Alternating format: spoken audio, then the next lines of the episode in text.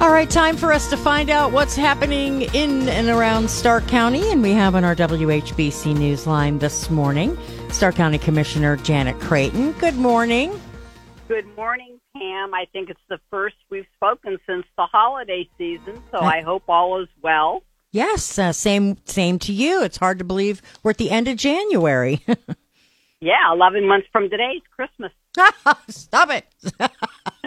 She's decorating already. I know it. I'll do that. hey, we have so much going on. I have a lot to tell you today. I have just a lot of little fun facts and things to kind of wrap up the year um, and to share with you some of the things that are unusual that we do as commissioners. I love it.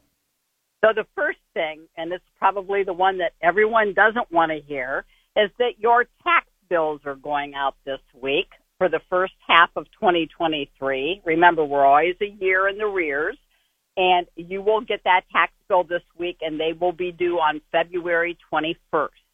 So we're giving you some time to be thinking about getting those paid because that what that's what fuels the economic engine also in the in the county when it comes to money. So just a reminder. Good. Um, a couple other things. We had our finance meeting this week. Um, and the audit actually begins. Here we are in January, um, and the county auditor, along with the state auditor, the county audit will begin. Just reminding everyone that we have had clean audits, for, I think, for the last three or four years. Um, that is really kudos to everyone in the county uh, that minds their P's and Q's, and so we look forward to that getting done and another clean audit.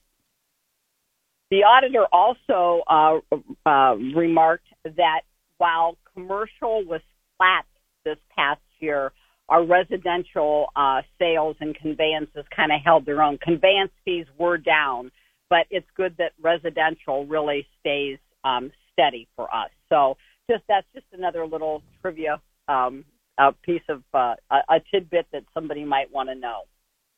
Um, also, at the end of the year, we closed, as you know, 2023, and I'm pleased to tell you that everything was up. Um, mm-hmm. our general fund revenues were up by about 3.9%, and our sales tax, again, reminding everyone that is only for criminal justice, was up 2.7%. Pam, do you remember when we passed that sales tax? Mm. We estimated then that the tax would probably bring in about 27, 26, 27 million dollars. Do you remember that? Yes, yes. Pam? Yes, yes. Okay. I'm sorry. I didn't know if you heard me. Okay. Yeah. yeah. Um, and it actually brought in $38 million. Wow.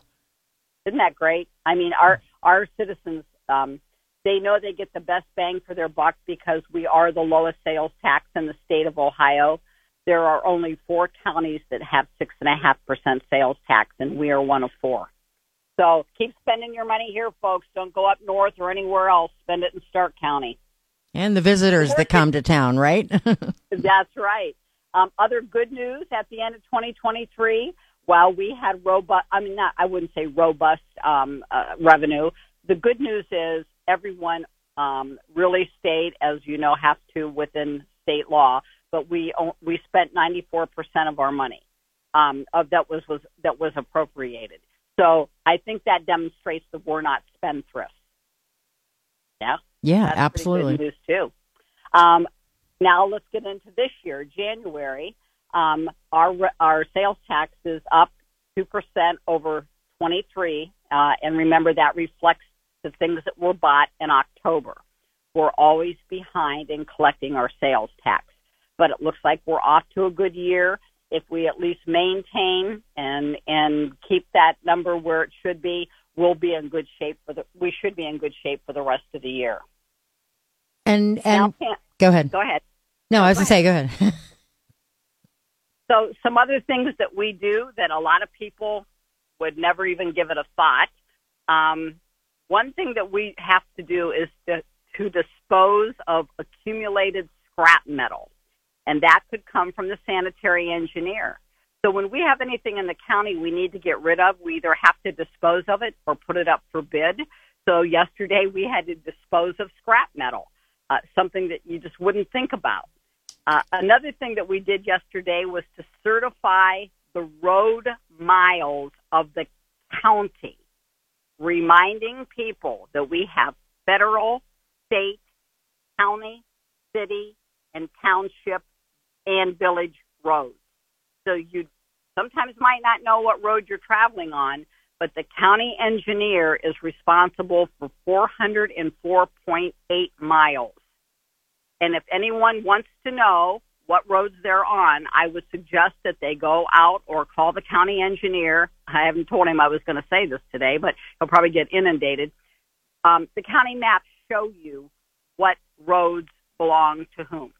So, I mean, sometimes people, I know when I was the mayor, people used to call me in Perry Township and say, why aren't you plowing my road? And the answer is because you're not in the city. Right. So, know where you live, folks. Know where you live. Yeah. And also, um, a, a state highway that would be in a township, people get confused with that too. They sure do. So, yeah. you know, it doesn't hurt to ask, but those things are available to people. Um, we also create new funds. Uh, the county um, engineer uh, has a new capital project that he's going to work on a bridge. So when money comes into the county, the county commissioners are required to set up new funds so all the um, income and the receipts and the expenditures can be tracked easily. But those are things that just kind of you don't think about. Um, we also yesterday uh, appropriated the rest of the funds other than the general fund. I will just give you one example. We ended up um, appropriating for the emerg. Uh, no, let's not go to that. And the public assistance, um, $5.8 million.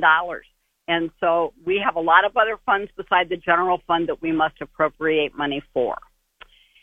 And then the last, well, I mean, we did a lot of things yesterday, Pam. We had over 36 things on our agenda. Oh. So we had, and that didn't include just the normal requisitions, change orders, things like that. We had a lot to do yesterday.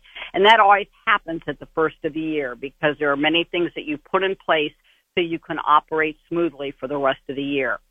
But the last thing we did yesterday, well, not the last thing, but the other thing we did yesterday was approve a three-year contract for collective bargaining for the sheriff's department and the uh, corrections clerks and maintenance mechanics and communication technicians at the at the jail. That's a three-year contract. Um, that's that requires negotiations, and what usually happens is that they go through those negotiations. They bring uh, information back to us, and then, as you know, both sides have to vote on it. And then, when both sides have come to an agreement, they bring it to the county commissioners for their final seal of approval. We've been busy, Pam. Yes, you have. You absolutely have. And I, the only thing I was going to ask you was uh, about the jail and the progress of uh, getting things taken care of there. And that's a whole other topic. Yeah, it is, and and it it is it, it is a uh, ongoing um, exercise. We're not ready to announce anything. We're still doing our due diligence, and, and you know that's a big big thing for us here in this county. We just don't go in uh, with blinders on. We make sure that we understand exactly what we want. If we think that they're overpricing or they're overpromising, we pull back and we will not sign any contracts until we are all confident and sure of the way we want to proceed.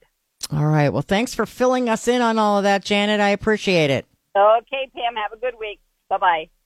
New